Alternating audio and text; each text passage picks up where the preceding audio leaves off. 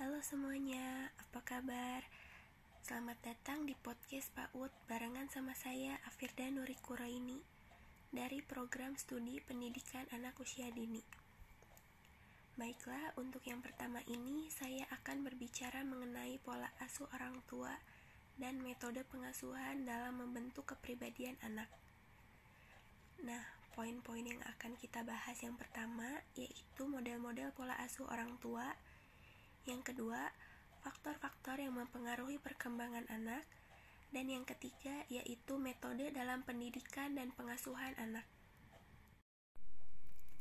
Menjadi orang tua itu merupakan kebahagiaan tersendiri bagi orang dewasa yang telah melakukan pernikahan, mengemban amanat yang dititipkan oleh Allah Subhanahu wa Ta'ala, yaitu memiliki seorang anak yang harus dididik dan dikembangkan dengan baik. Banyak faktor yang mempengaruhi terbentuknya kepribadian anak. Perkembangan kepribadian seorang anak dipengaruhi oleh apa yang ia terima pada masa Golden Age, yaitu usia nol sampai enam tahun pertama kehidupan, serta kemampuan untuk melewati setiap fase perkembangan. Apabila seorang anak mendapatkan pendidikan dan pengasuhan yang baik, maka akan mengakibatkan anak memiliki kepribadian yang baik pada saat dewasanya nanti. Setiap keluarga memiliki pola asuh yang berbeda-beda dalam mendidik seorang anak, dan biasanya diturunkan oleh pola asuh yang diterima dari orang tua sebelumnya. Pola asuh dapat didefinisikan sebagai pola interaksi antara anak dengan orang tua, yang meliputi pemenuhan kebutuhan fisik seperti makan, minum, dan lain-lain, dan kebutuhan psikologis seperti rasa aman, kasih sayang, dan lain-lain, serta sosialisasi norma-norma yang berlaku di masyarakat agar anak dapat hidup selaras dengan lingkungannya. Dengan kata lain, pola asuh juga meliputi pola interaksi orang tua dengan anak dalam rangka pendidikan karakter anak. Jadi, gaya yang diperankan orang tua dalam mengembangkan karakter anak sangat penting. Apakah ia otoriter, demokratis, atau permisif. Perlakuan orang tua kepada anak-anaknya sejak masa kecil akan berdampak pada perkembangan sosial moralnya di masa dewasanya. Perkembangan sosial moral inilah yang akan membentuk watak, sifat, dan sikap anak kelak. Meskipun ada beberapa faktor lain yang berpengaruh dalam pembentukan sikap anak yang tercermin dalam karakter yang dimilikinya. Nah, di atas tadi telah disebutkan bahwa gaya yang diperankan orang tua dalam mengembangkan karakter anak sangat penting. Apakah ia otoriter, demokratis, atau permisif? Para pendengar di sini pasti bertanya-tanya kan, apa sih otoriter itu? Apa sih demokratis itu? Apa sih permisif itu? Nah, ketiga ini merupakan jenis pola asuh menurut Baumrind yang hampir sama dengan jenis pola asuh menurut Harlow. Pola asuh otoriter mempunyai ciri orang tua membuat semua keputusan, anak harus tunduk, patuh, dan tidak boleh bertanya. Pola asuh demokratis mempunyai ciri orang tua mendorong anak untuk membicarakan apa yang diinginkan. Pola asuh permisif mempunyai ciri orang tua memberi kebe- kebebasan penuh pada anak untuk berbuat. Melalui pola asuh yang dilakukan oleh orang tua, anak belajar tentang banyak hal, termasuk karakter. Artinya, jenis pola asuh yang diterapkan oleh orang tua terhadap anaknya menentukan keberhasilan pendidikan karakter anak oleh keluarga. Baik, langsung saja akan saya jelaskan apa itu pola asuh otoriter, pola asuh demokratis, dan pola asuh permisif. Baik, akan saya jelaskan lebih rinci lagi ketiga pola asuh orang tua ini. Yang pertama yaitu pola asuh otoriter. Sebagaimana diketahui, pola asuh otoriter ini mencerminkan sikap orang tua yang bertindak keras dan cenderung diskriminatif. Hal ini ditandai dengan tekanan anak untuk patuh kepada semua perintah dan keinginan orang tua. kontrol yang sangat ketat terhadap tingkah laku anak, anak kurang mendapatkan kepercayaan dari orang tua, anak sering dihukum, apabila anak mendapatkan prestasi jarang diberi pujian atau hadiah. Baumrind menjelaskan bahwa pola asuh orang tua yang otoriter ditandai dalam hubungan orang tua dengan anak tidak hangat dan sering menghukum. Pola asuh otoriter adalah pola asuh yang ditandai dengan cara mengasuh anak-anak dengan aturan yang ketat. Seringkali memaksa anak untuk berperilaku seperti dirinya. Kebebasan untuk bertindak atas nama sendiri dibatasi. Anak jarang diajak berkomunikasi dan diajak ngobrol, bercerita, bertukar pikiran dengan orang tua. Orang tua malah menganggap bahwa semua sikap yang dilakukan itu sudah benar, sehingga tidak perlu minta pertimbangan anak atas semua keputusan yang mengangkat permasalahan anak-anaknya. Perlakuan seperti ini sangat ketat dan bahkan masih tetap diberlakukan sampai anak tersebut menginjak dewasa. Pada akhirnya, hal ini akan berpengaruh terhadap kualitas karakter anak. Studi menyatakan, anak-anak yang tinggal dengan orang tua otoriter mengembang tanggung jawab kurang, karena orang tua mereka membuat semua keputusan mereka untuk mereka, dan dengan demikian, anak-anak datang untuk bergantung pada orang tua mereka untuk hampir segalanya. Studi ini menunjukkan bahwa anak-anak dari orang tua otoriter memiliki lebih banyak tekanan dibandingkan anak-anak yang diasuh oleh orang tua permisif. Yang kedua yaitu pola asuh demokratis. Pola asuh demokratis ditandai dengan adanya pengakuan orang tua terhadap kemampuan anak. Anak diberi kesempatan untuk tidak selalu bergantung kepada orang tua. Sedikit memberi kebebasan kepada anak untuk memilih apa yang terbaik bagi dirinya. Anak didengarkan pendapatnya, dilibatkan dalam pembicaraan, terutama yang menyangkut dengan kehidupan anak itu sendiri. Anak diberi kesempatan untuk mengembangkan kontrol internalnya, sehingga sedikit demi sedikit berlatih untuk bertanggung jawab kepada diri sendiri. Yang ketiga, yaitu pola asuh permisif. Pola asuh permisif adalah membiarkan anak bertindak sesuai dengan keinginannya. Orang tua tidak memberikan hukuman dan pengendalian. Pola asuh ini ditandai dengan adanya kebebasan tanpa batas pada anak untuk berperilaku sesuai dengan keinginannya sendiri. Orang tua tidak pernah memberikan aturan dan pengarahan kepada anak, sehingga anak akan berperilaku sesuai dengan keinginannya sendiri, walaupun terkadang bertentangan dengan norma sosial. Pembahasan yang kedua yaitu faktor-faktor yang mempengaruhi perkembangan anak.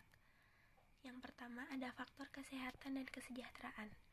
Kesehatan dan kesejahteraan ini merupakan salah satu faktor yang harus dimiliki seorang anak untuk dapat berkembang dengan baik. Perkembangan psikologi seorang anak juga tergantung pada pertumbuhan fisik dan kesehatan yang dimiliki oleh seorang anak. Kekurangan gizi pada saat masih bayi akan mengakibatkan bayi tidak dapat tumbuh dengan cukup baik dan menjadi lamban. Kekurangan gizi yang sangat serius disebut marasmus dan kwashiorkor. Marasmus adalah kekurangan gizi serius yang disebabkan oleh asupan kalori yang tidak cukup. Bayi dengan marasmus memiliki penampilan yang kecil, kurus, dan terlihat lebih tua. Kwashiorkor adalah kekurangan gizi serius yang disebabkan oleh kekurangan protein. Perut dan kaki anak membengkak karena berisi air. Penyakit ini biasanya muncul antara usia satu hingga tiga tahun. Marasmus dan kwashiorkor merupakan masalah serius di negara berkembang dengan kematian lima puluh persen di bawah usia lima tahun. Kekurangan gizi pada anak seperti kurang zat besi, vitamin atau protein yang cukup menyebabkan daya tahan tubuh yang rendah terhadap penyakit. Anak yang memiliki kekurangan gizi di usia tiga tahun menunjukkan perilaku yang lebih agresif dan hiperaktif di usia delapan tahun, memiliki masalah eksternal yang lebih banyak di usia sebelas tahun, dan menunjukkan perilaku motorik yang berlebihan di usia tujuh belas tahun. Banyak faktor yang menyebabkan kesehatan dan kesejahteraan tidak dimiliki seorang anak, seperti kemiskinan, perawatan kesehatan yang buruk, kekurangan gizi, penyalahgunaan obat-obatan terlarang, dan alkohol. Tanggung jawab terhadap kesehatan dan kesejahteraan seorang anak terletak di tangan orang tua, guru, perawat, dokter, dengan cara membiasakan hidup sehat kepada seorang anak. Orang tua Orang tua diharapkan mampu menerapkan kebiasaan-kebiasaan yang sehat kepada anak, sehingga membantu seorang anak untuk mendapatkan kesehatan dan keterpenuhan gizi dengan baik. Faktor yang kedua yaitu keluarga dan pengasuhan anak.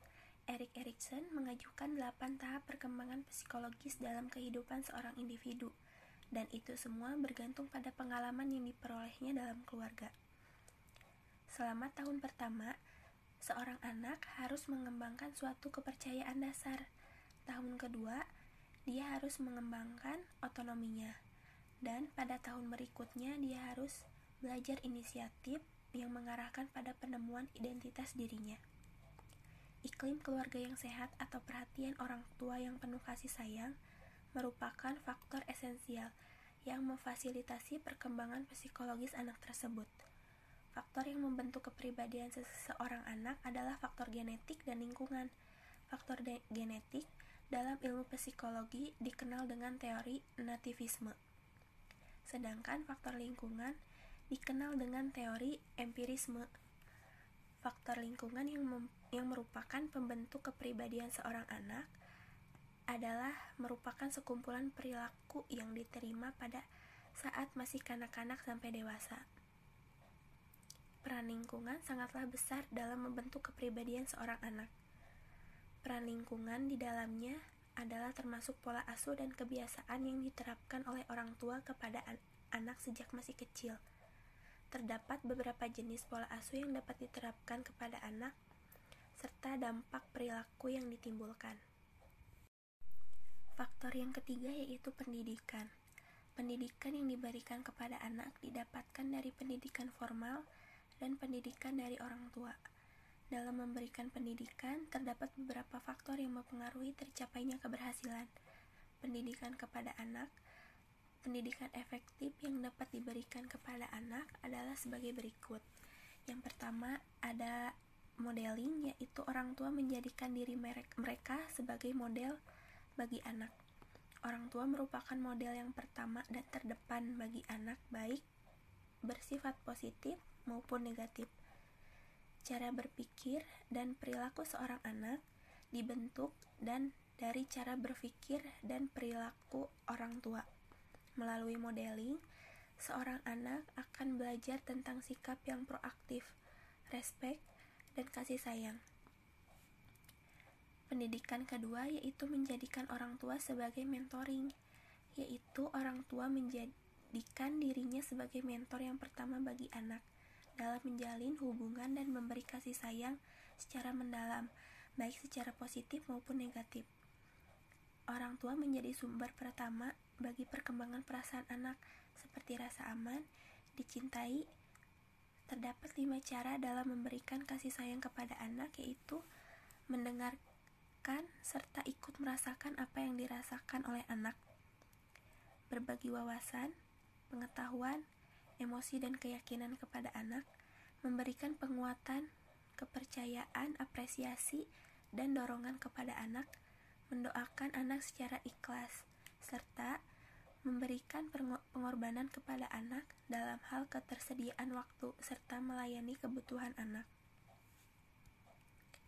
Pendidikan ketiga yang perlu dilakukan oleh orang tua kepada anak yaitu teaching, yaitu orang tua berperan sebagai seorang guru bagi anak-anaknya. Tentang hukum-hukum dasar kehidupan, orang tua berusaha memberdayakan prinsip-prinsip kehidupan, sehingga memahami dan melaksanakannya. Peran orang tua sebagai guru yaitu menciptakan conscious competence, yaitu anak mengetahui dan mengalami apa yang mereka kerjakan, serta alasan mereka melaksanakan hak tersebut. Selanjutnya yang terakhir yaitu metode dalam pendidikan dan pengasuhan anak. Yang pertama ada pendidikan dengan keteladanan. Keteladanan dalam pendidikan merupakan metode yang berpengaruh dan terbukti paling berhasil dalam mempersiapkan dan membentuk aspek moral, spiritual, dan aspek sosial anak. Mengingat pendidik adalah seorang figur terbaik dalam pandangan anak, yang tindak tanduk dan sopan santunnya disadari atau tidak akan ditiru oleh mereka, bahkan bentuk perkataan, perbuatan, dan tindak tanduknya akan senantiasa tertanam dalam kepribadian anak. Oleh karena itu, masalah keteladanan menjadi faktor yang penting dalam menentukan baik buruknya anak. Jika pendidik memiliki perilaku jujur, dapat dipercaya, berakhlak mulia, berani, dan menjauhkan diri dari perbuatan-perbuatan yang bertentangan dengan agama, maka si anak akan tumbuh dalam kejujuran. Terbentuk dengan akhlak mulia, berani, dan menjauhkan diri dari perbuatan-perbuatan yang bertentangan dengan agama. Begitu pula sebalik, sebaliknya, jika pendidik adalah seorang pembohong, pengkhianat, orang yang kikir, penakut, dan hina, maka si anak akan tumbuh dalam kebohongan, khianat, durhaka, kikir, penakut, dan hina. Seorang anak, bagaimanapun besarnya usaha yang dipersiapkan untuk kebaikannya, bagaimanapun sucinya fitrah, ia tidak akan mampu memenuhi prinsip-prinsip kebaikan dan pokok-pokok pendidikan utama, selama ia melihat sang pendidik sebagai teladan dari nilai-nilai moral yang tinggi. Perlu diketahui oleh orang tua dan pendidik bahwa pendidikan dengan memberikan teladan yang baik adalah penopang dalam upaya meluruskan kenakalan anak, bahkan merupakan dasar dalam meningkatkan keutamaan dan etika sosial yang terpuji. Tanpa memberikan teladan yang baik, pendidikan anak-anak tidak akan berhasil dan nasihat tidak akan berpengaruh. Yang kedua yaitu pendidikan dengan kebiasaan. Peranan pembiasaan, pengajaran dan pendidikan dalam pertumbuhan dan pengembangan anak akan menemukan keutamaan-keutamaan budi pekerti, spiritual, dan etika agama yang lurus. Metode kebiasaan ini memerlukan konsekuensi yang kuat dan teratur dari yang mendidiknya. Orang tua tidak boleh lalai sedikit pun tentang perilaku, perkataan, dan segala hal yang akan diberikannya. Kecenderungan manusia yang hilap dan pelupa ini sesekali pasti terjadi.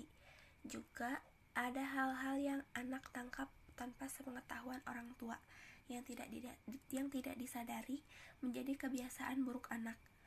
Ini adalah resiko.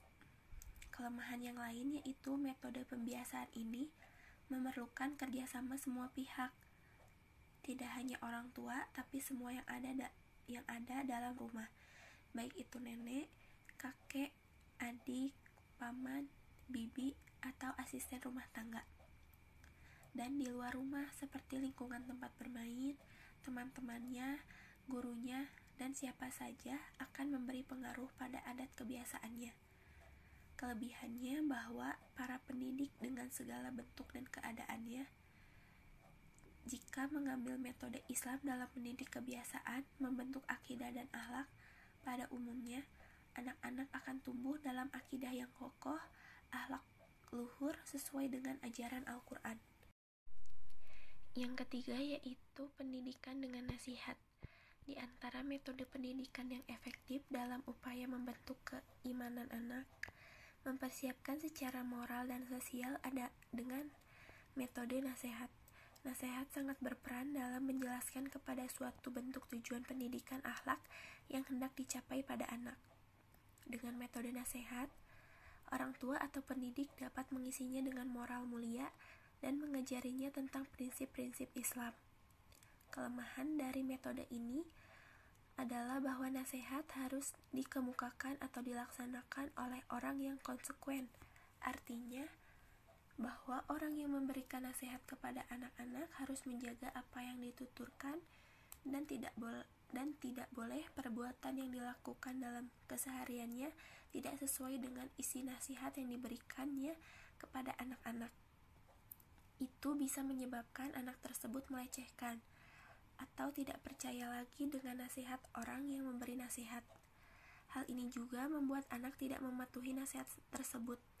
Kelebihannya tidak diragukan lagi bahwa bervariasi dalam menggunakan metode ini memberikan pengaruh yang besar di dalam mengokohkan pengetahuan, mengembangkan pemahaman, menggerakkan kecerdasan, menerima nasihat, dan membangkitkan perhatian orang yang mendengar.